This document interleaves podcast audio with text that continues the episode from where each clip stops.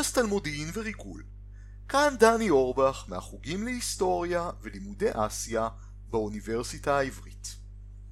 בפרקים הקודמים של סוכן משולש אנחנו דיברנו על אספקטים רבים של עבודת המודיעין, אבל ההתמקדות שלנו הייתה בעיקר ביומינט, במודיעין שמגיע מבני אדם. עכשיו אנחנו פותחים בסוכן משולש חטיבה חדשה, ובה נתמקד בתחום קריטי שעדיין לא דיברנו עליו, סיגינט מודיעין אותות. רוב המודיעין שנקלט ומעובד ומגיע למקבלי ההחלטות היום לא מגיע מבני אדם ולא מגיע ממודיעין אנושי, יומינט, אלא מ SIGINT ממודיעין אותות.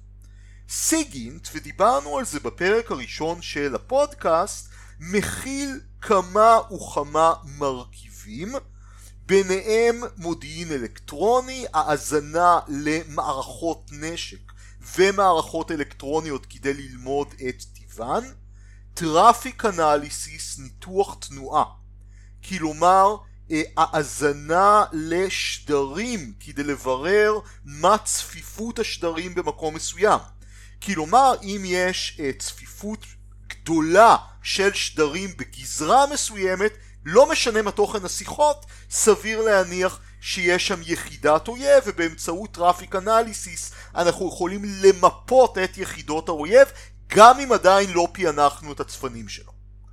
היום יש גם שיטות של big data ו data mining, עליהם אנחנו נדבר בפרקים יותר מאוחרים של הפודקאסט, וגם הם חלק בלתי נפרד ממודיעין אותות. מרכיב קריטי במודיעין אותות, ובו אנחנו נתמקד היום, הוא COMINT, מודיעין תקשורתי, והמשמעות היא האזנה לשיחות של האויב.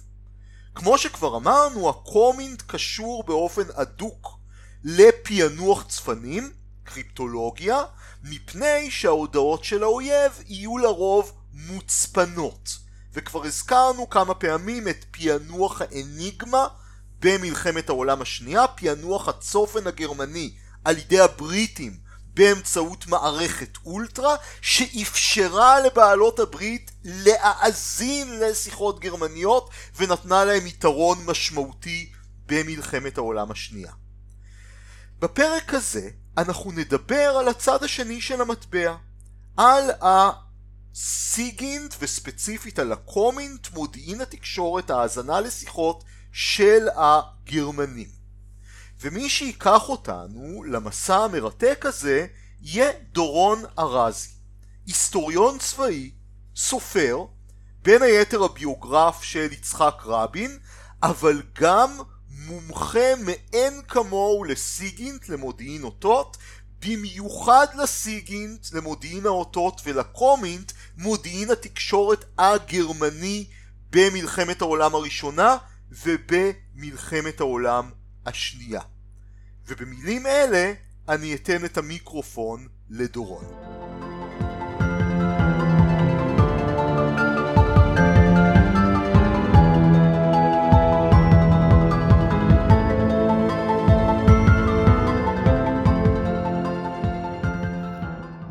ברלין, ה-30 בינואר 1933, יום גורלי לגרמניה, לאירופה ולאנושות כולה.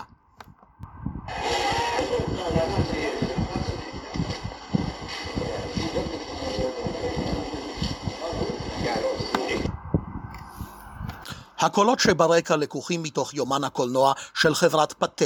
התמונות מראות את אדולף היטלר, הפיורר של המפלגה הנציונל סוציאליסטית, יחד עם כמה פוליטיקאים מתומכיו, נכנס אל חדר ההמתנה בלשכת נשיא הרייך ברחוב וילהלם שטרסה בברלין. הם מתיישבים, היטלר מזמין את סגן הקנצלר המיועד שלו פון פאפן בתנועת יד נדיבה להתיישב גם הוא. הם מפטפטים, הם מתלוצצים ביניהם. מצב רוחם מרומם בבירור.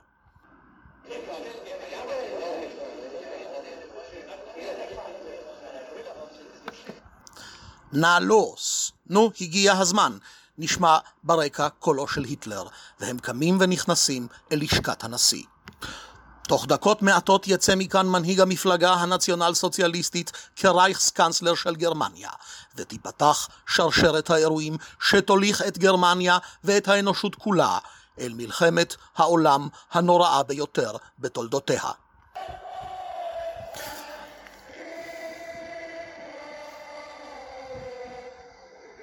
בלילה חוגגים בריוני פלוגות הסער את ניצחונם בתהלוכת לפידים בווילהלמשטרסה מתחת למעון הנשיא, והנשיא, המרשל הזקן פאול פון הינדנבורג, מנופף להם בכבדות מחלונו. נפל הפור. באותו לילה ממש, במרחק של פחות מקילומטר דרומית מערבית בקו אווירי משם, בבנדלר בלוק, בניין המשרדים המשמש כאת מיניסטריון הצבא ואת המטה הכללי, מתקתקות מכונות הכתיבה במפקדת חיל הקשר. הכתבניות עמלות לסכם ולהכין לחתימה מסמך תורתי חשוב שעוד יטביע את חותמו על הדוקטרינה הצבאית הגרמנית. זהו סיכום של פעולתן של שתי פלוגות ניסיוניות של האזנה וציטוט בתמרון, בתמרוני הרייכסוור בסתיו 1932, חודשיים לפני כן. שתי פלוגות אלה מוקנו והעמיסו את כל ציודם על מכוניות ומשאיות. כל אחת סופחה אל מפקדת ארמיה משתי מפקדות הארמיה המתרגלות, וקיבלה את המשימה להתפרס בשטח, לפרוס את יחידות ההאזנה והפענוח שלה, ולספק למפקדת הארמיה הממונה עליה בתנועה את תמונת המודיעין של הארמיה האויבת. היה זה שינוי חד מן הפרקטיקה המקובלת בצבא הגרמני ולמעשה בכל צבאות העולם באותה תקופה של הפעלת מודיעין התקשורת מתוך תחנות קבועות. בגרמנית פסטה הורשטלן עמדות נייחות הקבועות בעורף הכוחות ומדווחות רק למטות הממונים עליהן. תמרון הרייכסוור המסכם של 1932 היה בעצמו חדשני. היה זה פריה של התפתחות ממושכת של ניסוי וטהייה בתחום הפעלתם של כוחות ניידים ממוכנים ומשוריינים במסגרת מה שיזכה בעתיד לכינוי בליצקריג, מלחמת הברק, ושיהיה הקלף המנצח של הרייך השלישי בבואו לבצע את מסע השוד והכיבושים שלו. פלוגות ההאזנה הממוקמות הניסיוניות הצליחו יפה במשימתן. ציטוט: כיום כבר, כבר אין צורך להדגיש, הדגיש המסמך, כי תוצאות מודיעין התקשורת הן השלמה משמעותית לפעילות הסיור של החילות המתמרנים האחרים. סוף ציטוט. כמובן, אם כיום אין כבר צורך להדגיש, הדבר רק מדגיש עד כמה רב היה הספק ביכולתן של פלוגות ההגנה, פלוגות ההאזנה הממוכנות לבצע משימה זו לפני כן. המסמך נחתם על ידי ראש מטה חיל הקשר הגרמני אוברסט, אלוף משנה אריך פלגיבל, שעתיד היה להיות האב המייסד הגדול של כל מערך הקשר הגרמני וגם פטרון מודיעין התקשורת. והוא בישר את הצטרפותו של מודיעין התקשורת אל צורת המלחמה המודרנית, הניידת, הממוכנת והמשוריינת, שתשזר בסגנון הלחימה הגרמני הטיפוסי. סמיכות הזמנים בין מינויו של היטלר לרייכסקנצלר לבין חתימת המסמך והפצתו יום אחד אחרי כן הייתה כמובן מקרית. אך ברמה אחרת היא לא הייתה מקרית כלל, אלא להפך, סמלית. היא סימלה את השתלבותה של טכנולוגיית ההאזנה, הציטוט ומודיעין התקשורת, טכנולוגיה המודרנית ביותר, יחד עם סדרה ארוכה של טכנולוגיות מודרניות אחרות, כמו הטנק והמטוס, ברצון המלחמה והגרמני, ובחתירתה של גרמניה ההיטלראית לכיבוש העולם.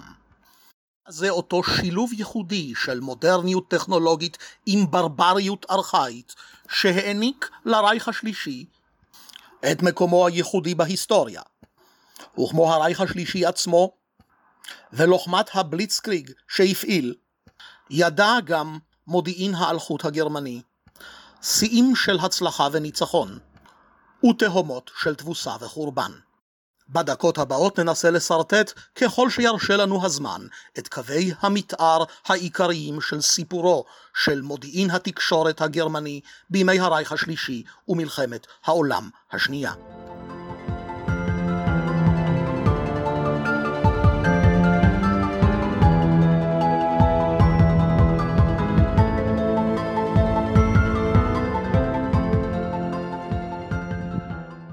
בימינו כולנו כמובן מודעים למודיעין התקשורת.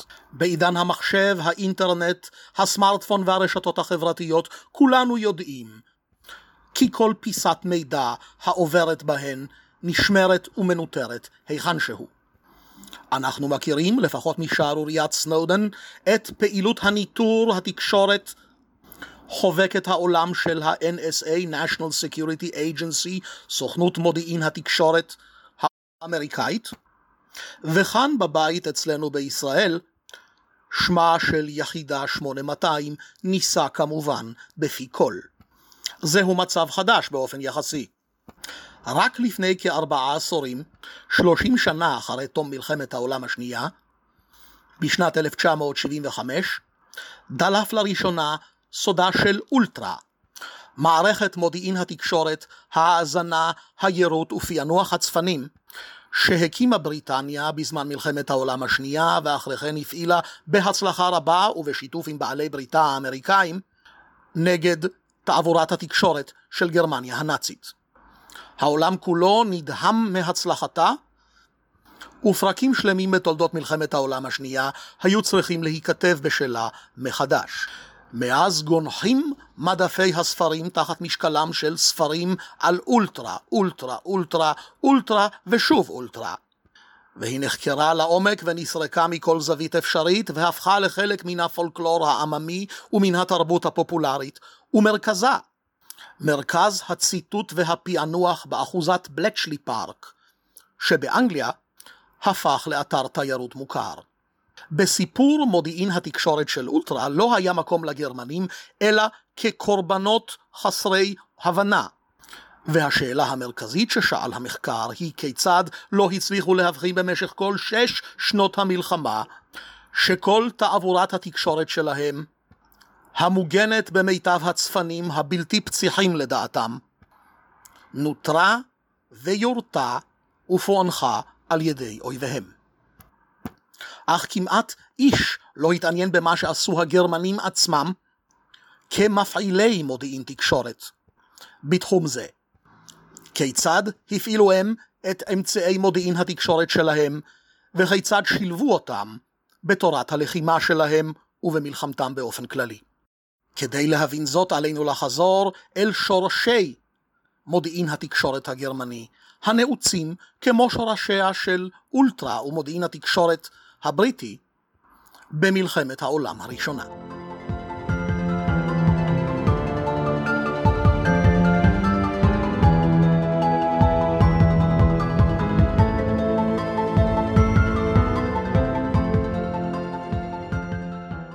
את הצלחותיו הראשונות בשידור גלי רדיו השיג הממציא האיטלקי מרקוני ב-1896, וכבר מראשית המאה ה-20 החל האלחוט לחדור אל הכוחות המזוינים של העולם, תחילה באופן טבעי אל הצי, ואחרי כן אל כוחות היבשה.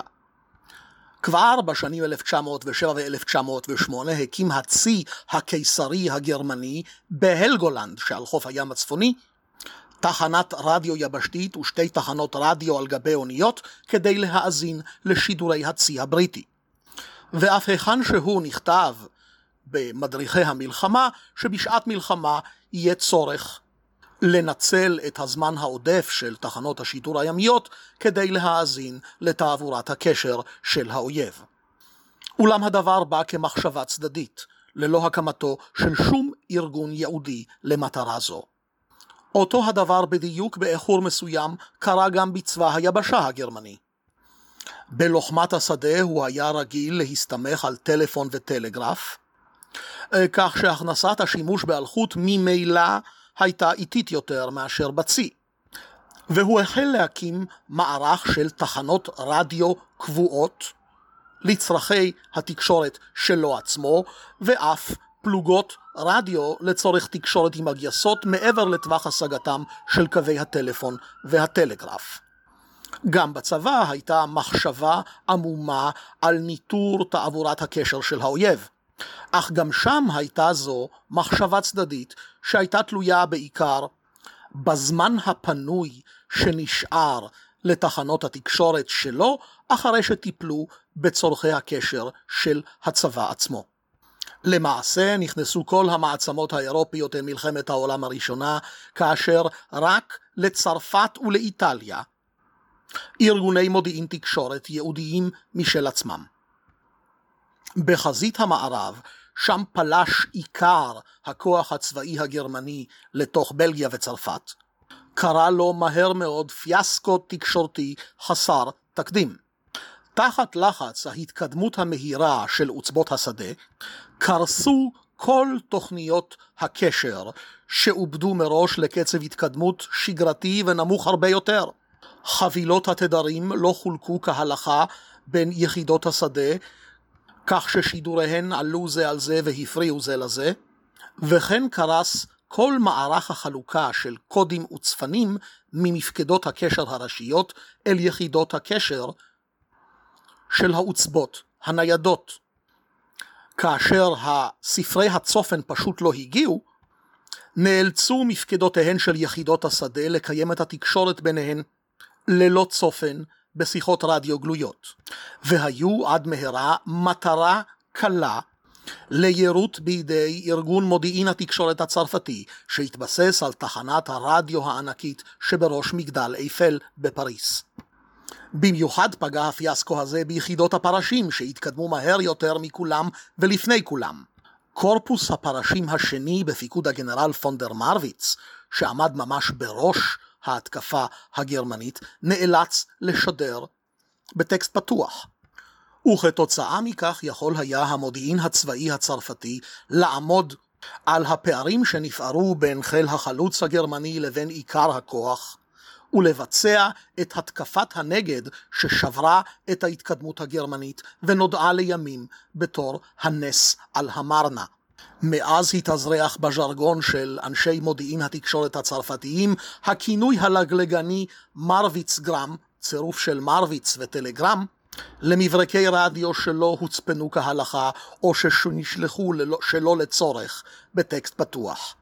וממש באותו קורפוס הפרשים השני של הגנרל פונדר מרוויץ, שירת הלויטננט, הסגן הצעיר אריך פלגיבל, כמפקדה של יחידת רדיו רכובה, וחווה על בשרו את התמוטטות מערך הקשר הגרמני ואת התבוסה הטקטית שנבעה ממנו, לקח חשוב לעתיד.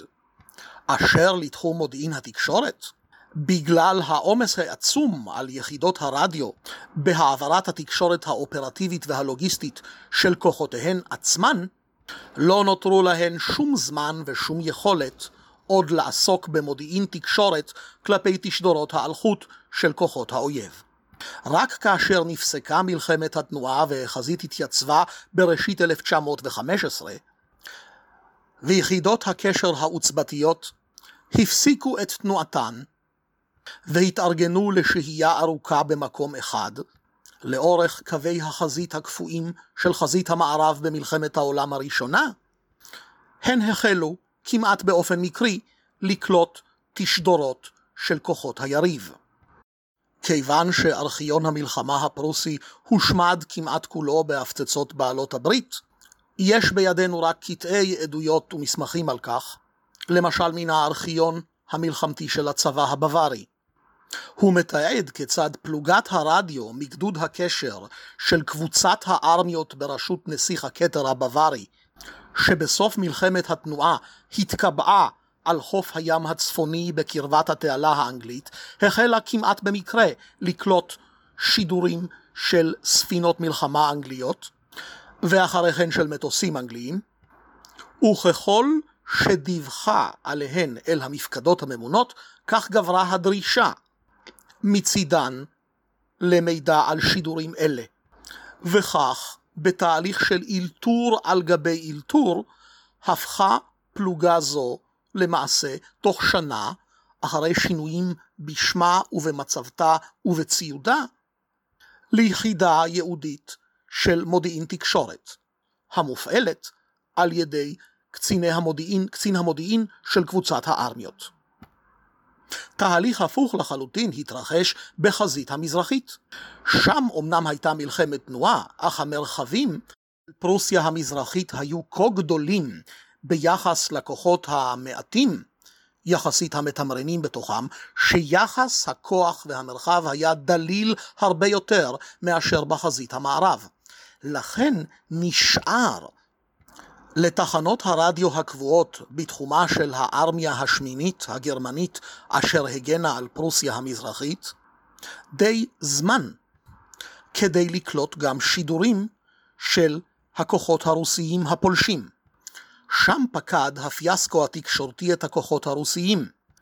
הארמי, הארמיה השנייה של הגנרל הרוסי סמסונוב היא שלא הצליחה להביא אליה בזמן את ספרי הקוד ונאלצה לשדר בטקסט פתוח, וכך כבר בשמונה באוגוסט 1914 קלטה תחנת הרדיו הקבועה בקוניגסברג את שידורי מפקדת הארמיה אל הקורפוסים הכפופים לה, זיהתה אותם, זיהתה את מגמת תנועתה של הארמיה, ומיהרה לדווח על כך אל הארמיה השמינית הפרוסית שלה הייתה כפופה.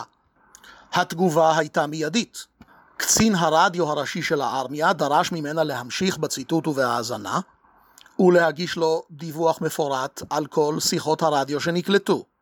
באותו זמן בדיוק התחלף הפיקוד על הארמיה הפרוסית השמינית, ואת הפיקוד עליה לקחו הגנרל פון הינדנבורג וראש מטהו אריך לודנדורף, והשימוש שהם עשו במידע הזה אפשר להם למצוא את הפרצה במערך הרוסי, לחשב את זמן התגובה של הרוסים, לחשוף חלק ניכר מחזיתם ולהעביר את כוחותיהם אל האגף הפגיע של הארמיה הרוסית, וכך לכתר אותה, לנתק אותה להשמיד אותה ולזכות בניצחון הגדול אשר יכונה לימים מערכת טננברג.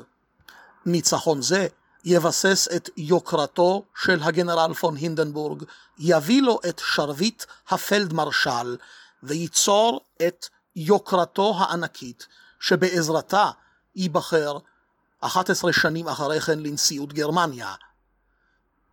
ועוד שבע שנים אחר כך אל אותו מעמד שבו יפקיד את תפקיד הרייכסקנצלר בידי אדולף היטלר. מכל מקום, מבחינת ארגון מודיעין התקשורת, הצליחו הגרמנים כדרכם לאלתר במהירות ארגון יהודי בדיוק לשם כך. הפרידו את מודיעין האלחוט מפעילות הקשר השגרתית של תחנות הרדיו, והקצו לו ציוד וכוח אדם ייעודיים. כל זה באמצעים מעטים יחסית, אך ביסודיות ובשיטתיות כה רבות, שאפשרו עוד כמה וכמה ניצחונות גרמניים בחזית המזרחית בהמשך המלחמה. ועד סוף המלחמה כבר התפתח מודיעין התקשורת לארגון צבאי, היררכי ומסודר בכל הדרגים, עם ייצוג בכל יחידות השדה עד רמת הדיוויזיה. אחרי תבוסתה של גרמניה במלחמה, והסכם ורסאי, הוכרחה גרמניה לפרק את צבא המיליונים הענקי שלה. חוזה ורסאי התיר לה רק צבא קטן בין מאה אלף אנשים, ובו שבע דיוויזיות. החוזה פירט במדויק את הרכב הכוחות המותרים, לכל דיוויזיה היה מותר לקיים גדוד קשר, ובכל גדוד קשר כזה היה תקן למחלקת מודיעין תקשורת, הורחצוג אחת.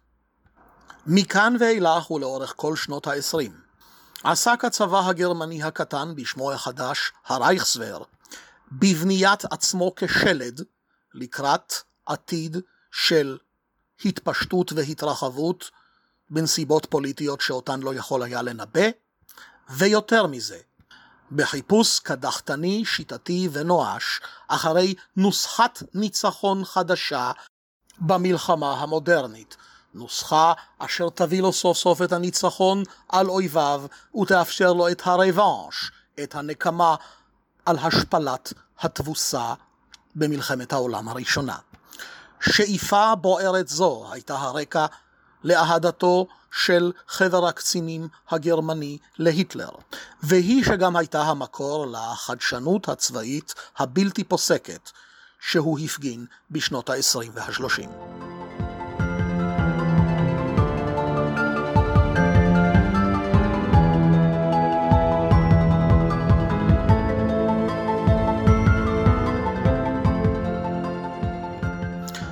במאמץ זה השתלב גם פלגיבל, אותו לויטננט סגן צעיר ממחלקת הרדיו הרכובה בקורפוס פונדר מרוויץ בשלבים הראשונים של מלחמת העולם הראשונה.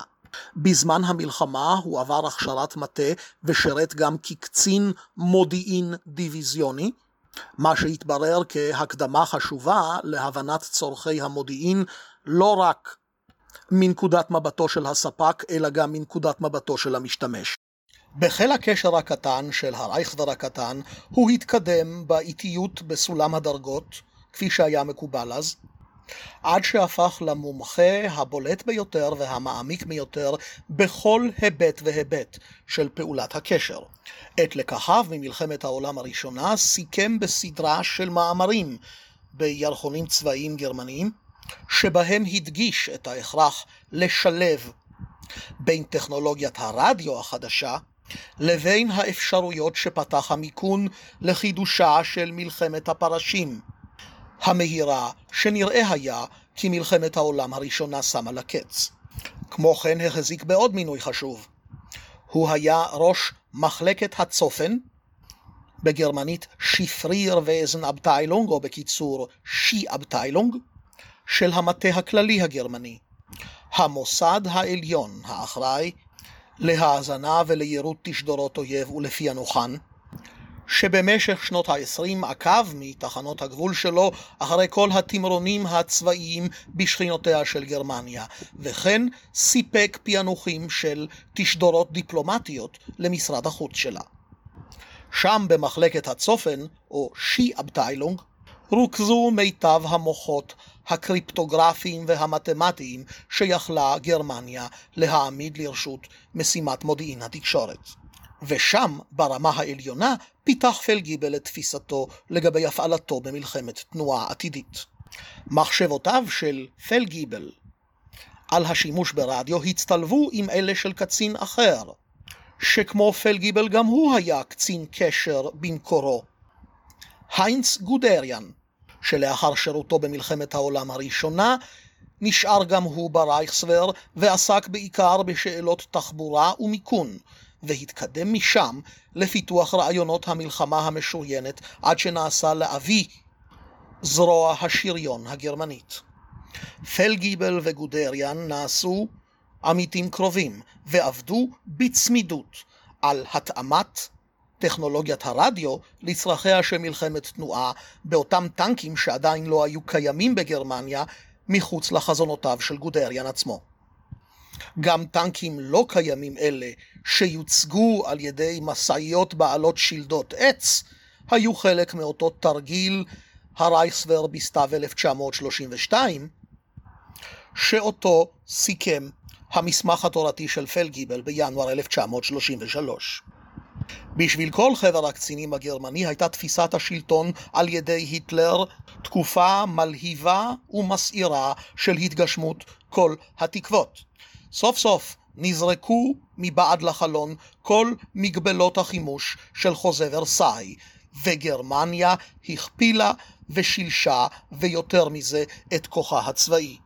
הכריזה על גיוס חובה, הקימה בגלוי חיל אוויר וחיל שריון, ובחסות רטוריקת השלום של היטלר, פיתחה דוקטרינה התקפית שנועדה בעתיד לכיבוש אירופה. מובן שגם הזדמנויות הקידום המוגברות לא היו בלתי חשובות לקצונה הגרמנית כתוצאה מהגדלת הצבא. פלגיבל, שנעשה ב-1934 מפקד חיל הקשר והיה עתיד להישאר בתפקידו זה במשך עשור שלם, למעשה כמעט לכל אורך תקופת הרייך השלישי, ניהל ביד בוטחת את הגידול העצום הזה, שנועד לשרת את גידולו של הצבא הגרמני.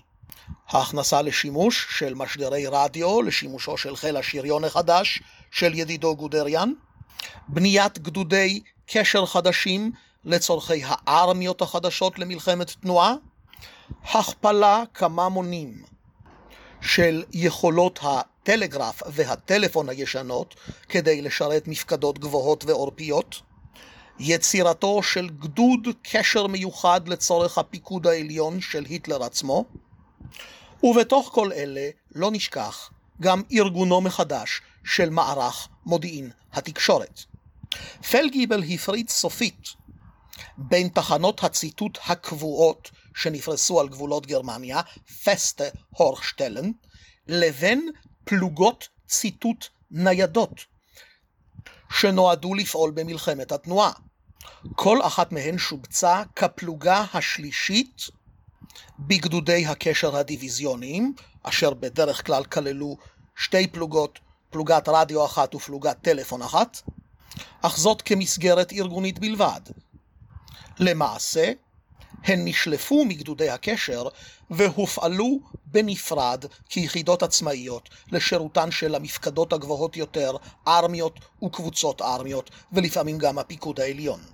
ברמת הפיקוד העליון יצר פלגיבל יחידה חדשה, הורכלייטשטלה או תחנת הציטוט הראשית, בנפרד משי אבטיילונג הישנה, אשר נועדה לקלוט את כל תוצריהן של יחידות הציטוט הקבועות והניידות, לרכז את משאבי הפענוח ולהעביר את התוצאות המודיעיניות אל קציני המודיעין של היחידות בשדה.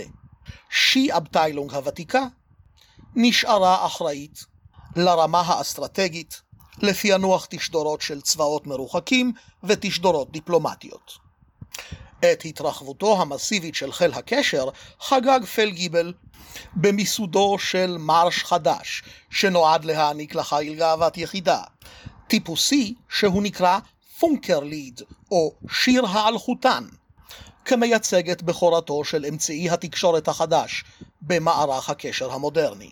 שיר חיילים עליז, ואולי הפחות מיליטריסטי מכל שירי הגייסות והמרשים החיליים של הוורמאכט הגרמני. ולמנגינתו התכונן חיל הקשר אל המלחמה הגדולה הבאה.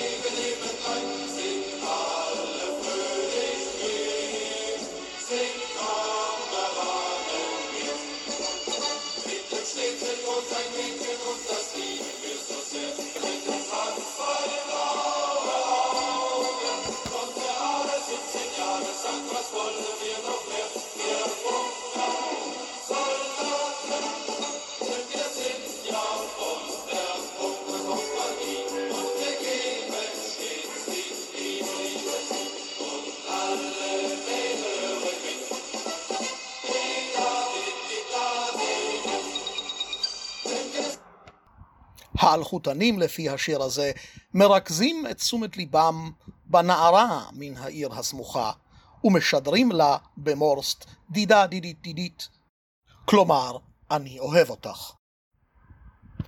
אך מובן שהיו למודיעין התקשורת עיסוקים רציניים יותר.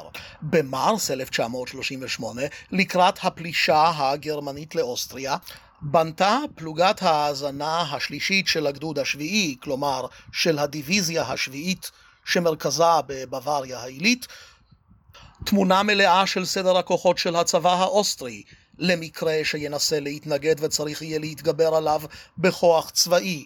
על כך זכתה לשבחים, ובדוח המסכם של פעולתה הוסבר כי היא נעזרה באופן השידורים הביורוקרטי וחסר הדמיון של הצבא האוסטרי, ששידר כל יום בין יחידותיו רק בשעות המשרד, בין שמונה בבוקר לארבע אחרי הצהריים, עם הפסקת צהריים בין 12 לאחת. אחרי האנשלוס של אוסטריה הגיע תורה של צ'כוסלובקיה במסע ההתפשטות ההיטלראי. וכאן ערך מודיעין התקשורת את הופעתו הראשונה במשבר צבאי אסטרטגי דיפלומטי בינלאומי. עם החרפת המתיחות הבינלאומית בין גרמניה לצ'כוסלובקיה ניסתה ממשלת צ'כוסלובקיה להרתיע את הגרמנים על ידי עריכת גיוס כללי חשאי במאי 1938.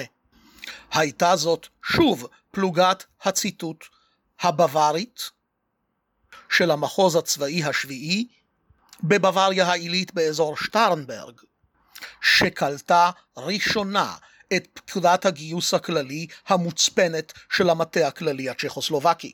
היא לא יכלה לפענח אותה, אך הסיקה נכונה את אופייה מתוך ניתוח מאפייניה התקשורתיים, ונתנה מיד התראה לפיקוד העליון הגרמני. כך נוצר מה שיכונה לימים משבר סוף השבוע של מאי, או באנגלית May Weekend Crisis, שבו הוחרדו פקידי משרדי החוץ והדיפלומטים השאננים מחופשת סוף השבוע שלהם, בגלל אימת מלחמה, בהלת מלחמה שפרצה בגלל גיוס וגיוס נגדי מן הצד השני. הייתה זו כעין עדות ראשונה להתקצרות ממד הזמן במשברים צבאיים דיפלומטיים מודרניים בדיוק בגלל שטכנולוגיית הרדיו החדשה, בניגוד למשל לטלגרף של מלחמת העולם הראשונה, אפשרה לגלות ולזהות תנועות צבאיות חריגות כמעט מיד בזמן אמת. מבחינה זאת היה משבר סוף השבוע של מאי מבשרם של משברים רבים בעתיד, כמשבר ברלין, משבר קובה, וגם כמה משברים במלחמות ישראל-ערב. באוקטובר 1938, אחרי ועידת מינכן הידועה לשמצה, הפקרתה של צ'כוסלובקיה, ואילוצה לוותר על חבל הסודטים האסטרטגי לטובת גרמניה, השתתף מודיעין התקשורת בכיבוש הגרמני של חבל הסודטים, שוב מתוך כוננות למערך מלחמתי מלא, ושוב זכה לשבחים על חשיפת כל המערך הצבאי הצ'כוסלובקי במקום שבו קרסה רשת הסוכנים שבנה האבוור, שירות הביון הצבאי שהתמחה בגיוס מרגלים אנושיים. מפקד הארמיה שכבשה את הסודטים היה הגנרל וילהלם ריטר פון לייב, עוד נשמע ממנו בעתיד, ולניסיונו החיובי עם מודיעין התקשורת תהיה השפעה מרחיקת לכת על גנרל שמרני וזהיר זה. ב-1 בספטמבר 1939 נגמרה סדרת המשברים היבשים. והפעם פרצה המלחמה האירופית האמיתית, זו שאליה התכונן מודיעין הקשר, ושאליה נכנס לטבילת האש הראשונה שלו.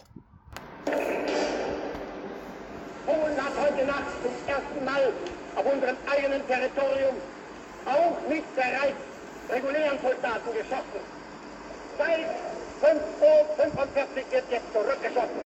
מאז 5.45 אנחנו יורים בחזרה.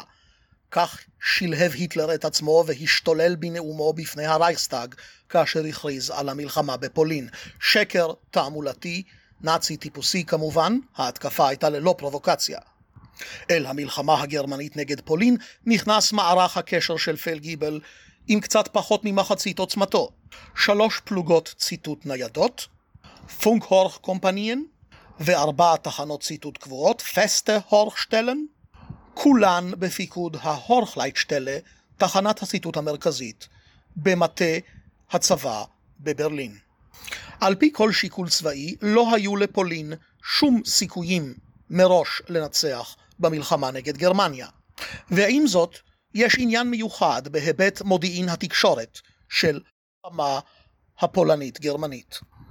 הפולנים עצמם הצטיינו מאוד במתמטיקה ובקריפטולוגיה, בפענוח צפנים, וכידוע לכל חובבי הז'אנר של אולטרה, תרמו מתמטיקאים פולניים שעבדו בשירות הצבא הפולני תרומה חשובה לפיצוח מכונת ההצפנה הגרמנית האוניברסלית אניגמה בשנות השלושים. אין בכך פלא, הפולנים חבו במידה מסוימת למודיעין התקשורת את עצמאותם.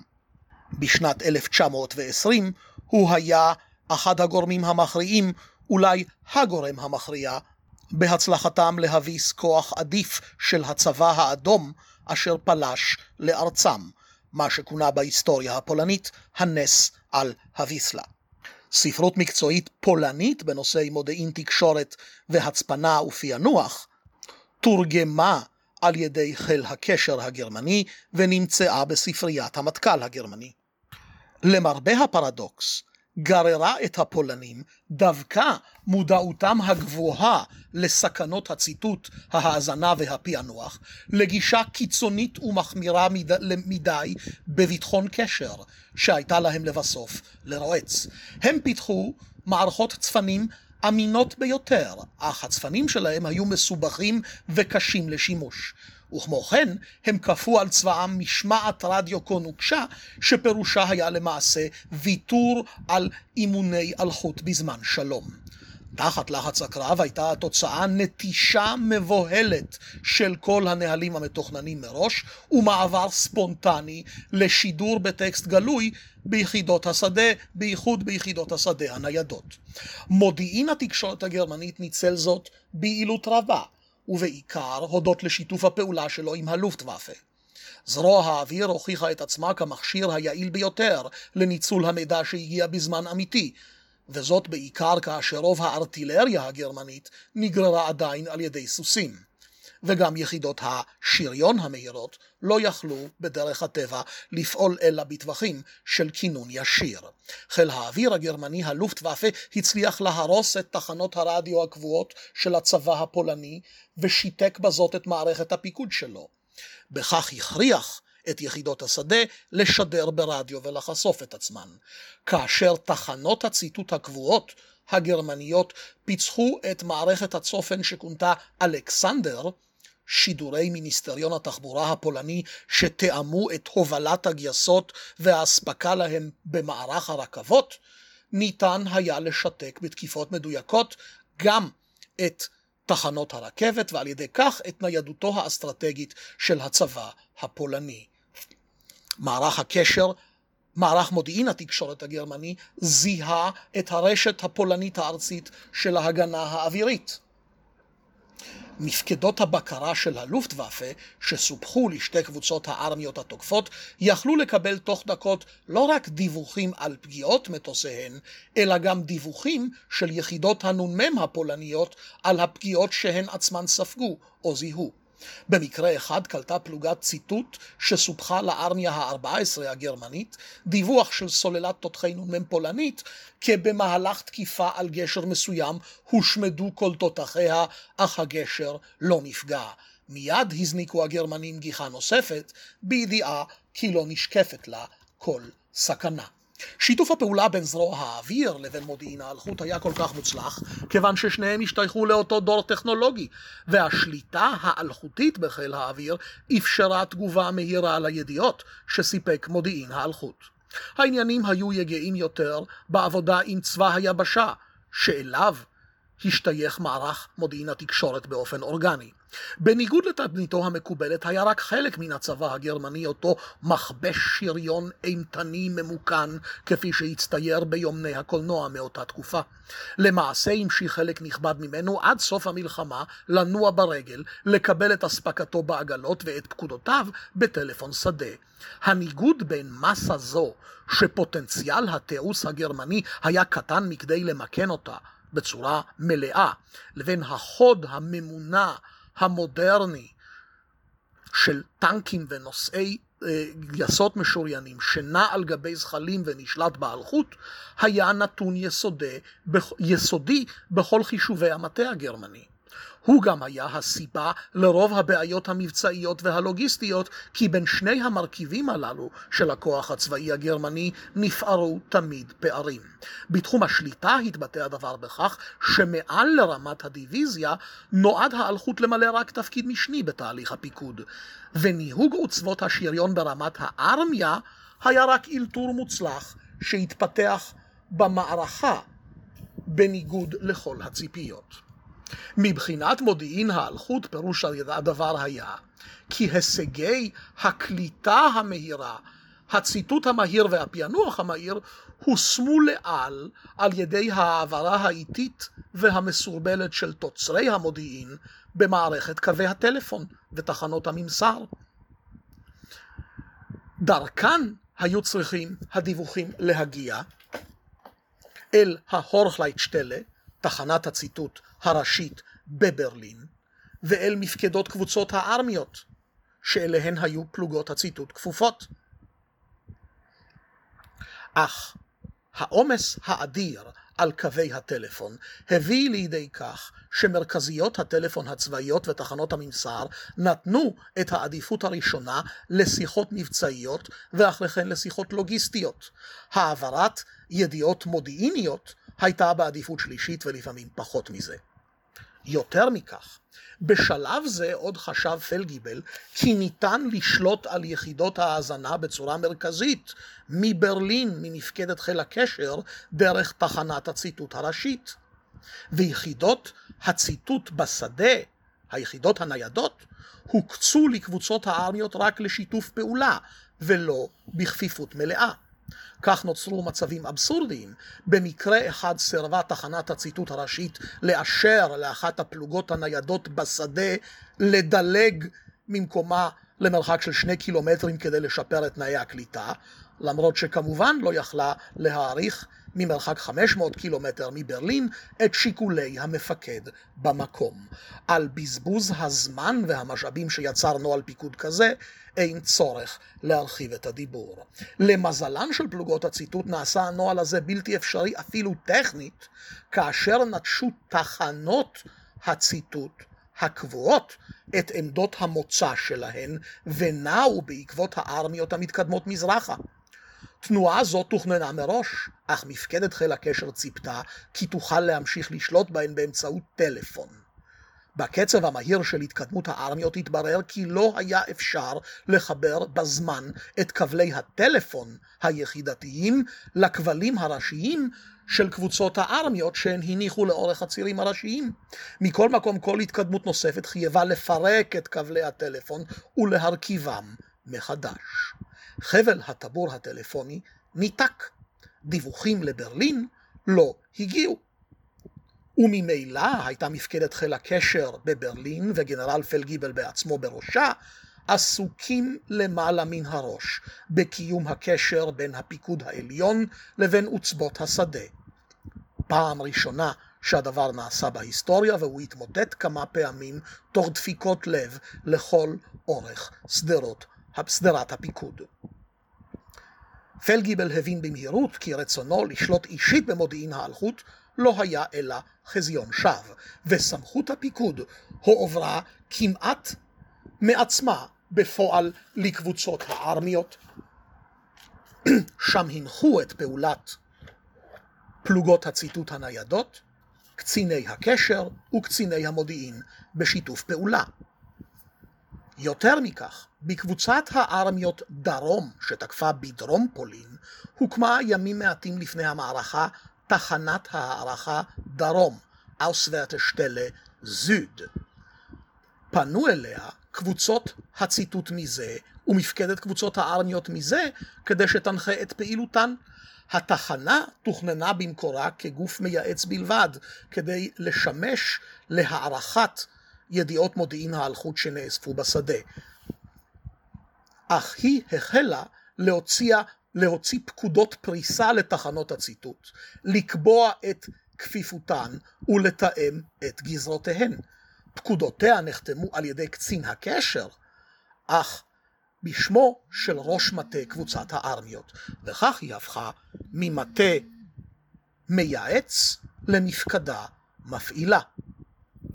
בשבעה בספטמבר, כשבוע לאחר תחילת המערכה, בגלל קשיי השליטה הללו, הורה הגנרל פלגיבל מברלין לאגד את כל יחידות הציטוט בתוך קבוצת הארמיות השנייה שתקפה בפולין, קבוצת ארמיות צפון, לפי אותו המודל לגדוד הציטוט צפון, הורך אבטיילונג נורד, שוב תחת פיקודה הישיר של קבוצת הארמיות.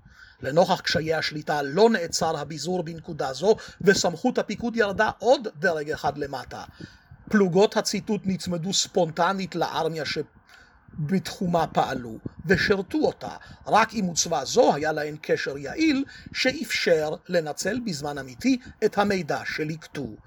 תחנת הערכה דרום הניחה לכל הפלוגות שבתחומה לפעול למעשה תחת פיקוד הארמיות, והסתפקה בסיכום דוחותיהן בנפרד עבור ההורכליישצ'לה, תחנת הציטוט הראשית ופיקוד הצבא בברלין. וגדוד הציטוט צפון, שפורמלית היה אמור להיות מופעל על ידי קבוצת ארמיות, נצמד לאחת מארמיות המשנה שלה, הארמיה השלישית, והיא זו שהפעילה אותו. שיטה זו שאולתרה בלחץ המאורעות הוכיחה את עצמה כיעילה למדי. מודיעין האלחוט, כזרוע חדשה, הוכרח להיאבק על אמינותו בעיני דרגי הפיקוד, וגם בין הארמיות היו הבדלים בהשפעתו ובסגנון פעולתו. בארמיה ה-14, בפיקודו של הגנרל, פון, של הגנרל בלסקוביץ נטה הפיקוד לשמרנות ולאיטיות. בארמיה השמינית נוצל מודיעין ההלכות טוב יותר, אך עדיין פחות טוב מכפי שנעשה בארמיה העשירית, בפיקודו של הגנרל פון רייכנאו. הייתה חשיבות להבדלי הסגנון האישי בין המפקדים, ובדרך כלל נזקק כל אחד מהם לחוויה אישית של המרה כדי להיווכח בפוטנציאל של מודיעין האלחוט. בלי ספק הייתה גם חשיבות לניסיון האישי של מפקדים אלה, פון רייכנאו למשל, למרות שהיה קצין במסלול אה, נורמלי, מה שהיינו קוראים בצה"ל אגמי, שרת תקופה מסוימת כראש מטה חיל הקשר. ומפקד הארמיה הרביעית, סליחה, השלישית, הגנרל פון קלוגה, גם הוא היה בעברו מפקד חיל הקשר לתקופה קצרה במשך שנות העשרים. כל הדברים הללו, כל ההבדלים הללו, בלטו והתנקזו אל המשבר הרציני ביותר, בעצם המשבר היחיד שאירע לגרמנים תוך כדי המערכה. משבר התקפת הנגד הפולנית על הנהר בזורה.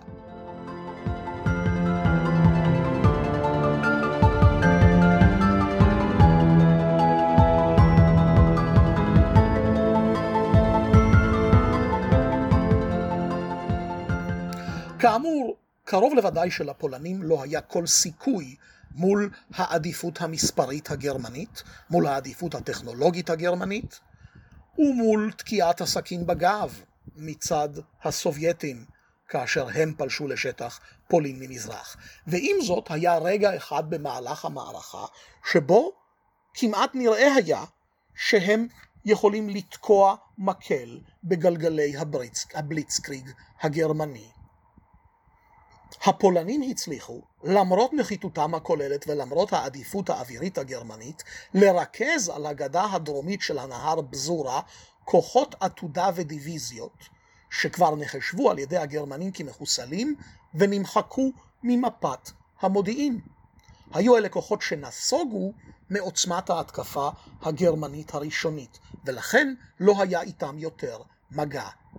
כוחות אלה באלתור צבאי מבריק רוכזו על ידי הפיקוד העליון הפולני, ויחד איתן בוצעה התקפת פתע על האגף הצפוני החשוף של הארמיה השמינית, בתפר בין קבוצת הארמיות צפון לבין קבוצת הארמיות דרום, שנוצר בגלל התקדמותן המהירה של קבוצות הארמיות הגרמניות. כך הצליחו הפולנים למשך כמה יממות, לבלום את כל תנופת ההתקדמות הגרמנית ולשבש באורח חמור את לוח הזמנים להתקפה שלה.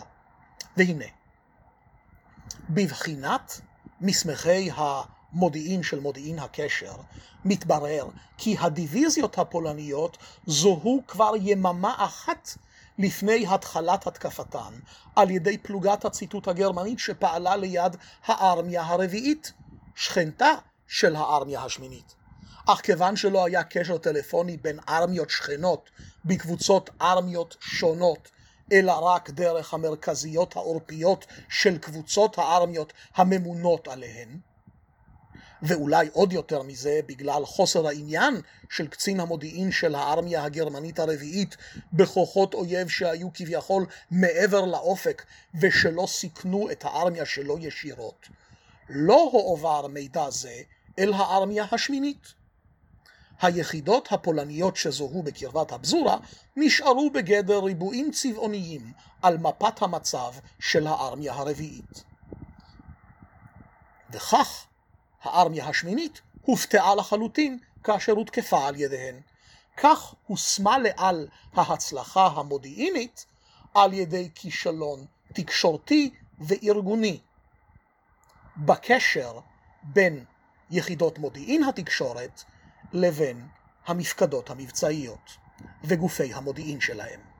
הארמיה השמינית קלטה רק ברגע האחרון שדרים של הדיוויזיות הפולניות ממש כאשר נעו לעמדות המוצא שלהן שעות לפני ההתקפה. הוא הגיע שעה, מידע זה הגיע שעה קלה לפני תחילת המתקפה, וכבר היה מאוחר מדי מכדי לעשות בו שימוש. הארמיה השמינית הגרמנית נאלצה אפוא להפסיק את התקדמותה, לספוג את המכה הפולנית ולנהל קרבות הגנה קשים תוך עצבנות גוברת וכסיסת ציפורניים לאורך כל שרשרת הפיקוד הגרמנית, עד הפיקוד העליון ועד היטלר. ושוב, לזכור בסיטואציה הזאת נכנס לפעולה אותו גורם שעמדנו עליו קודם, המיקון החלקי של הצבא הגרמני, כאשר יחידות רגלים פולניות תקפו את יחידות הרגלים הבלתי ממוכנות או הממוכנות רק חלקית של הארמיה השמינית, לא היה לגרמנים שום יתרון טכנולוגי, ובמלחמת חי"ר רגילה נגדם הן נשחקו והתקדמותן נעצרה. במצב זה הכריע ראיית הנולד של הגנרל ולטר פון רייכנאו, מפקד הארמיה העשירית שהזכרנו קודם כמי שהיה בעברו, למרות מסלול הפיקוד האגמי שלו, קצין מטה בחיל הקשר בשנות העשרים. קצין זה, על סמך המידע שהגיע אליו, חזה את מהלך המשבר עוד לפני התפתחותו, על סמך הידיעות שסיפקה לו פלוגת הציטוט הניידת בתחום הארמיה שלו. הוא העדיף להאמין לפלוגת הציטוט, ולא להערכה שנתנה לו קבוצת הארמיות שמעליו, אשר התעלמה מריכוזי הכוחות הפולניים הללו וראתה בהם רק שברי יחידות נסוגות. כיוון שפיקד על עיקר הכוח הממוכן והמשוריין הגרמני, היה הגנרל פון רייכנאו מסוגל לשנות במהירות את פריסתו, לנתק מגע עם הכוחות הפולניים שהיו בקרב מולו, להשאיר את אגפו חשוף תוך כדי הימור, על כך שהפולנים לא יספיקו לתקוף אותו מכיוון זה, ולהפנות את כוחותיו בזמן צפונה כדי לקדם את פני ההתקפה הפולנית על הארמיה השמינית. הוא הגיע בדיוק בזמן כדי לחלץ את הארמיה השמינית ממצוקתה הטקטית הקשה אחרי 48 שעות לחימה נגד הפולנים. הגורם המכריע כאן היה הזמן, ואת הזמן הזה חב הגנרל פון רייכנאו להתראה המוקדמת שנתן לו מודיעין התקשורת דרך פלוגות פלוגת הציטוט הניידת שלו. היה זה ההישג הבולט ביותר של מערך מודיעין התקשורת בהשפעה על המהלכים המערכתיים. תקופת הביניים שבין המערכה בפולין למערכה הגדולה הבאה, זו בחזית המערב בצרפת, ניצל הגנרל פלגיבל את לקחי המערכה בפולין כדי לערוך את מודיעין התקשורת מחדש. הוא הזרים את פלוגות הציוד, הציטוט הניידות אל חזית המערב, וכן אילתר את ניודן של כמה מתחנות הציטוט הקבועות על גבי כלי רכב שהשיג מחוץ לתקן. הוא הקים שתי מפקדות חזית של כל מערך הציטוט, האחת למזרח והשנייה למערב, וזמן קצר לפני תחילת המתקפה הגרמנית במערב, פירק את המפקדה המערבית לשלושה גדודי ציטוט, שכל אחד מהם הופקד על אחת משלוש קבוצות הארמיות שעמדו לתקוף את צרפת. כלומר, גדוד ציטוט אחד לקבוצת ארמיות A, גדוד אחד לקבוצת ארמיות B, גדוד שלישי לקבוצת ארמיות C, או באנגלית A, B, C. במערכה על צרפת במאי וביוני 1940 השתפרו ביצועיהן של יחידות הציטוט בהשוואה לפולין ולמבנה החדש של הפיקוד עליהן היה בלי ספק חלק בכך. המפקדות החדשות הצליחו לצבור כמויות גדולות של מידע גולמי מפלוגות הציטוט, לנתחן בעוד מועד ולספק לקבוצות הארמיות זרם מתמיד של הערכות על כוונות היריב. כך צפה מודיעין האלחוט בתחומה של קבוצת הארמיות ב, בפיקוד הגנרל פון בוק, את מהלכי ההולנדים, הנסיגה אל מבצר הולנד ופתיחת הסכרים, ואת מהלכי הבלגים, ההגנה על קו תעלת אלברט, וכן את מהלכי הצרפתים בגזרתם, ההגנה על קו הנהר דיל, הנסיגה אל הנהר אן, וההגנה על מה שכונה קו וגן, קו ביצורים על שמו של המפקד העליון הצרפתי. אין פלא כי בקבוצת ארמיות זו הייתה הארמיה השישית, בפיקודו של מיודענו הגנרל פון רייכנאו, עם ניסיונו ממודיעין האלחוט בפולין. מפקדות הציטוט קיבלו קווי טלפון, קווי טלפרינטר ואופנוענים משלהן כדי להעביר במהירות דוחות בכתב דרך הצירים הפקוקים אל מפקדות הארמיות וקבוצות הארמיות. שיטת התקשורת קדימה פעלה הפעם היטב, אך עדיין היו שיבושים בקשר אחורנית אל תחנת הציטוט הראשית בברלין. כיוון שבה התרכזה המיומנות המתמטית של פיצוח צפנים, צריך היה להעביר אליה בהתמדה שדרים מיורטים כחומר גלם, אך היא לא הצליחה לקבלם בזמן ולא לספק בזמן פתרונות לפענוח הצפנים. יחידות הציטוט בשדה נאלצו אפוא או להסתמך על שידורים גלויים שמספרם גדל בהרבה ככל שגבר קצב הנסיגה של בעלות הברית והתרופפה משמעת הקשר שלהן, וכן על השיטה הבדוקה של ניתוח מאפייני תעבורה ללא פענוח השדרים עצמם. למרות זאת רכשו דרגי הפיקוד אמון רב למערך ההאזנה. הגנרל פון לב, מפקד קבוצת הארמיות צה, שכמפקד ארמיה התעלם מפלוגת הציטוט שלו כמעט לחלוטין, הפעיל עתה בהצלחה מאמץ שיטתי להאזנה שאפשר לו תמיד להיות מגמה אחת. לפני החלטותיהם של המפקדים הצרפתיים בגזרת הדרום, בחלק השני של המערכה. לעומת הביצועים המרשימים ברמת קבוצת הארמיות והארמיה, לא ירדו הישגי מודיעין האלחוט במהירות מספקת אל קבוצות הפנצר, פנצר גרופן, אותם דרגי ביניים ממוקנים בין קורפוס לארמיה, שבהם הופעל רוב הכוח הממוכן והמשוריין תחת הפיקוד הישיר של קבוצות הארמיות. תנועתן של אלה, בראשן, בראש אחת מהן גודריאן, ידידו הוותיק ושותפו המקצועי של גיבל, תנועתן הייתה כה מהירה שהן העדיפו להסתמך על סיור אווירי ועל סיור קרקעי של יחידות החוד המשוריינות שלהן עצמן. ותשומות של מודיעין האלחוט הגיעו אליהן לכל היותר בעקיפין כחלק מהערכות המצב של קבוצות הארמיות שמעליהן. כך נוצר מצב אירוני שבו מודיעין התקשורת ובמיוחד מודיעין האלחוט הועיל פחות מכל לגייסות הממוכנים והמשוריינים שנעו במהירות הגדולה ביותר ושהסתמכו בעצמם על האלחוט. לא מודיעין האלחוט הוא שהיה אחראי להברקות הטקטיות של גודריאן, של פון קלייסט, ושל מפקדי השריון האחרים שפרצו את הקווים הצרפתיים ואיגפו את עיקר הכוחות הצרפתיים, אלא הסיור הקרקעי שלהם עצמם. ויותר מכך, יחידות מודיעין הציטוט לא הצליחו כלל לזהות את ריכוזי הכוחות הצרפתיים והבריטיים בכיס דנקרק, שאחרי פקודת העצירה הגרמנית הצליחו לפנות את עצמן בשקט יחסי אל בריטניה לפני שהתעורר הפיקוד הגרמני וחידש את ההתקפה.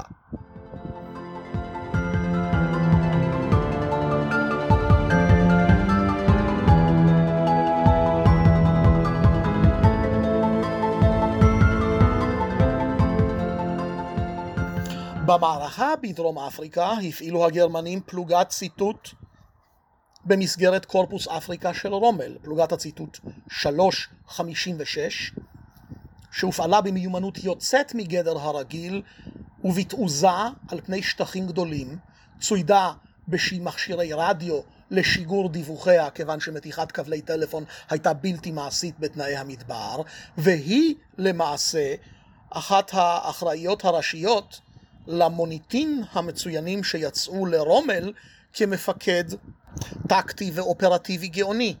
פלוגה זו מילאה למעשה תפקיד של גדוד מודיעין, והיא זו שהקנה בשביל רומל את ריכוזי הכוחות הגרמני, הבריטיים במדבר, ואפשרה לו להיות תמיד צעד טקטי אחד לפניהם. האפקטיביות הרבה שלה הושגה בתנאי מדבר בגלל תעוזתו של מפקדה, הלויטננט אלפרד זייבורם, שפרס אותה תמיד קרוב ככל האפשר אל קווי האויב הבריטי. אבל גם בתעוזה אפשר להגזים. בלהיטותו לשפר את תנאי הקליטה של השידורים הבריטיים, קידם אותה זבום כמה פעמים קרוב יותר מדי אל קו החזית, והיא נשטפה וחוסלה ועבדה בהסתערות של הדיוויזיה האוסטרלית בקיץ 1942. מסמכיה סייעו לבריטים לשפר דרסטית את ביטחון הקשר שלהם. אבל בשביל מודיעין האלחוט, כמו גם בשביל הרייך הגרמני והעם הגרמני כולם, הייתה המלחמה במזרח. המלחמה נגד ברית המועצות, שהחלה במבצע ברברוסה ב-22 ביוני 1941, והסתיימה ארבע שנים אחר כך בתוך ברלין. פלוגות הציטוט של חיל הקשר הגרמני החלו לעקוב אחרי תעבורת הקשר של הצבא האדום כבר בפולין הכבושה, למרות שפורמלית היו אלה בעלי ברית. העיכוב נמשך מקו הגבול הסובייטי הגרמני החדש וחשף רמה נמוכה ביותר של מיומנות טכנית, משמעת קשר במערך הקשר הסובייטי. במקרה אחד שודר באלחוט מאמר מביטאון הצבא האדום הכוכב האדום, קרסניה זווזדה, וכינויי הקוד לתחנות המשדרות היו סכמטיים ושבלוניים והקלו מאוד לזהותן, למשל על פי סדר אלפביתי. מערך הציטוט הגרמני היה המקור העיקרי לזיהוי סדר הכוחות של הצבא האדום. וכאן עליה וקוץ בה. הוא אכן הצליח לזהות כמעט את כל סדר הכוחות הסובייטי באזור הגבול ובמחוזות הצבאיים המערביים של ברית המועצות.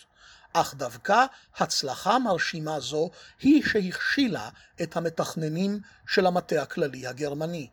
כיוון שהיו שבויים בהנחה הדוגמטית כי ברית המועצות היא, כמו שאמרו, ענק על רגלי חמר, וכבר מיצתה את כל הפוטנציאל הצבאי שלה, וכיוון שטווחי קליטה מוגבלים מנעו ממודיעין האלחוט לספק מידע מדויק על הכוחות הסובייטיים באזור הרי האורל באסיה התיכונה ובמזרח הרחוק. היה הכיסוי המודיעיני של כוחות אלה לקוי ביותר. למתכננים הגרמנים הייתה רק תמונה מעורפלת של סדר הכוחות הסובייטי מעבר, מעבר לאזור האורל. וקל היה להם להתפתות ולהאמין כי לפניהם נמצאת כל העוצמה הסובייטית, וכי העורף הסובייטי בעצם ריק. זה היה כשל החשיבה הבסיסי, אשר חתם למעשה את גורל גרמניה הנאצית לתבוצה. מעבר לכל ההצלחות הטקטיות והאופרטיביות העצומות בראשית המלחמה. ועוד אירוניה, דווקא כאן, בהיותם בלתי מודעים לחלוטין לכישלון האסטרטגי האדיר שעמדו להביא על גרמניה, השיגו יחידות הציטוט ומודיעין התקשורת הגרמניות את הישגיהן האופרטיביים הגדולים ביותר. הפעם הם צוותו כבר מלכתחילה אל הארמיות המתמרנות, הקדמיות, עם סידורי תקשורת מבוזרים מתאימים כדי לשרתן במידע אופרטיבי וטקטי. הן היו אלה שבתוך המרחבים החשופים הענקיים של הטריטוריה הרוסית, שבה לא הייתה שום ברירה לכוחות הגרמניים ביחסי הכוח והמרחב הקיימים, אלא להשאיר אגפים חשופים נרחבים, לא תצוץ הפתעה בלתי נעימה בדמותה של התקפת נגד סובייטית. בכך היו הן אלה שאפשרו למעשה את השיטה הגרמנית של בליצקריג, של ריצה, של דהרת משוריינת קדימה בלי שימת לב לאגפים חשופים, ואת מערכות הכיתור הגדולות שהסתיימו כל אחת במאות אלפים ובמיליונים של שבויים סובייטיים, בסמולנסק, באומן ובקייב. ועם זאת, במקום ובשעה שבו הסובייטים, דווקא בגלל פרימיטיביות אמצעי התקשורת שלהם ובגלל רמת מיומנותם הנמוכה, ויתרו כליל על השימוש באלחוט, דווקא שם נותרו יחידות מודיעין האלחוט בדרך הטבע עיוורות לחלוטין, וההסתמכות עליהן הכשילה את הפיקוד הגרמני. מודיעין האלחוט לא הצליח לראות ולזהות את ריכוז הכוחות הגרמני הסובייטיים באזור מוסקבה לפני התקפת הנגד של דצמבר 1941 אשר בלמה את התקדמות הכוחות הגרמניים של קבוצת ארמיות מרכז ממש כמתחווי ראייה מצריכי הקרמלין של מוסקבה. בכך הוכשל למעשה הבליצקריג לפני שהשיג את המטרה האחרונה שבה הייתה ההכרעה האופרטיבית שלו תלויה.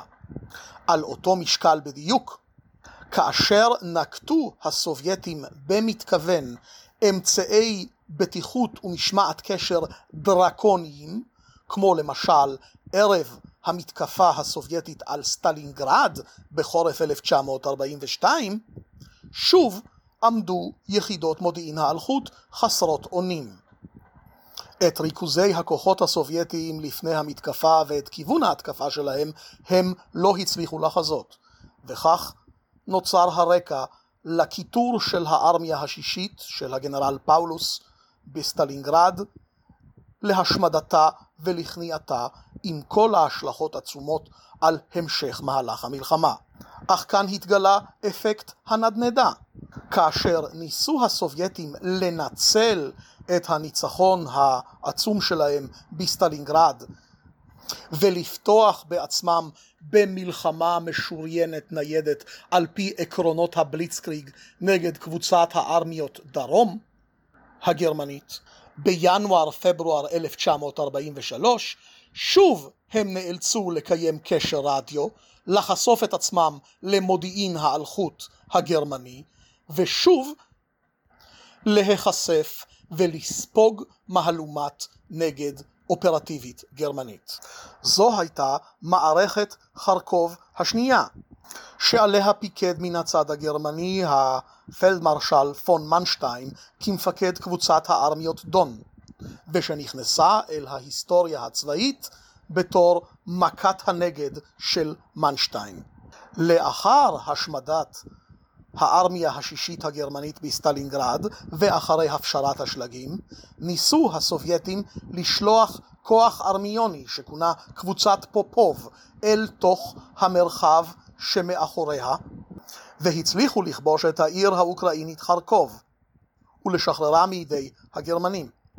אלא שיחידות מודיעין האלחוט של פון מנשטיין חשפו את ריכוזי הכוחות הסובייטים ואת כוונותיהם בשלב מוקדם, ואפשרו לו לטמון להם מלכודת אופרטיבית שנודעה לתהילה בהיסטוריה הצבאית.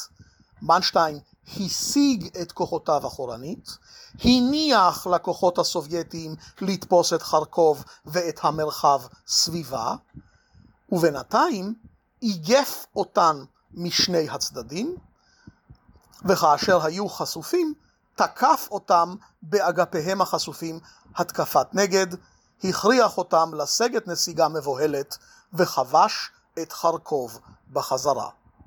בכך יצר את הנוסחה לניהול מגננה ניידת עיקשת בכל המרחב הסובייטי הכבוש ובמזרח אירופה כדי להתיש את הסובייטים, להכריח אותם לבזבז את עתודיהם, עתודותיהם ולהקיז את דמם בכל פעם שינסו לתקוף ריכוז כוחות גרמני.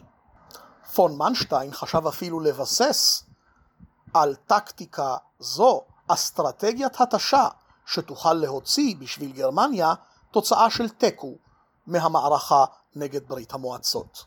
אולם כאן שוב התערב הגורל בדמותו של היטלר. היטלר, כמפקד עליון של הכוחות הגרמניים, אסר בתוקף כל נסיגה, אפילו נסיגה טקטית. ונסיגות טקטיות כאלה היו המרכיב ההכרחי באסטרטגיה של פון מנשטיין. העוצבות הגרמניות קיבלו אם כן פקודות מהיטלר ובכל תוקף סמכותו ולפעמים באיום של משפט צבאי או אפילו הוצאה להורג על מפקדיהן, לעמוד במקומן ולנהל הגנה נייחת עיקשת כמעשה פרד עיקש מבלי לזוז ולו מילימטר אחורנית על פי המודל של מלחמת העולם הראשונה. בכך שמה האסטרטגיה הזאת של היטלר לעל כל תקווה לנצל ניצול אופרטיבי או אפילו אסטרטגי את הגמישות הטקטית שעשויה היה, הייתה להקנות האינפורמציה שסיפקו יחידות מודיעין התקשורת. מודיעין התקשורת הפך, אם כן, לעניין אקדמי בלבד. מה הטעם לדעת את כיווני ההתקפה של האויב ולזהות את ריכוזי הכוחות שלו, אם ממילא אין שום גמישות טקטית בהתגוננות מפניהן. בכל זאת, עדיין אפשר מודיעין התקשורת בשנות הנסיגה והתבוסה הגרמניות בשנים 1942 עד 1943 וראשית 1944 מידה מסוימת של יעילות בניהול ההגנה הגרמנית. וכאן נכנסת נקודה שאיננה שייכת להיסטוריה צבאית אה, טהורה, אך אין מנוס מלהעלותה, וזוהי הנקודה היהודית. עד עתה דנו במודיעין האלחוט הגרמני ובאסטרטגיה ההגנתית הגרמנית כעניין צבאי טהור, אך שום יהודי, גם לא היסטוריון צבאי יהודי, אינו יכול לשכוח כי אותו הזמן הקריטי שזכו בו בשביל היטלר המפקדים הצבאיים הגרמניים ובזבזות בסיוע מודיעין התקשורת היה הזמן הקריטי של השמדת יהדות אירופה. הזמן שבו הופעלו בשיא הניצולת מתקני ההשמדה במחנות הרצח על אדמת פולין. ויש טיעון היסטורי חזק מאוד, כי היטלר העריך את מלחמתו בשיטת המגננה הזאת, בלי כל התחשבות בתוצאות האסטרטגיות, דווקא בכוונה כדי שיוכל להשלים את משימת חייו, את השמדת העם היהודי.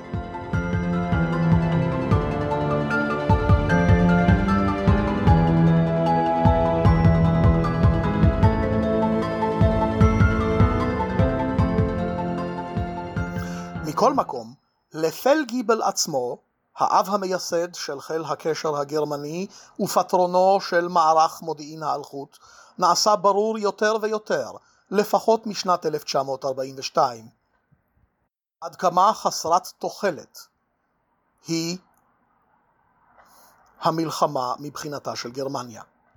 וכך אותו אדם שהיה כטכנולוג צבאי עיוור, משרתו הנלהב של היטלר בתהליך בניית הכוח הצבאי בשנות ה-30 ובזמן הניצחונות המלהיבים של ראשית שנות ה-40 עד מחצית המלחמה, יותר ויותר למתנגד המשטר ולחבר בכיר באופוזיציה הצבאית החשאית נגד היטלר.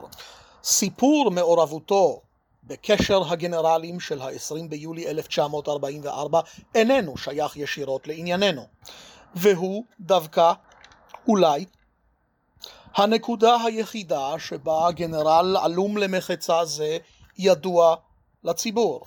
בסרטו של תום קרוז, ולקירי, הדרמטיזציה של קשר ה-20 ביולי שהביאה אותו אולי לתודעת המספר הרב ביותר של אנשים על פני העולם.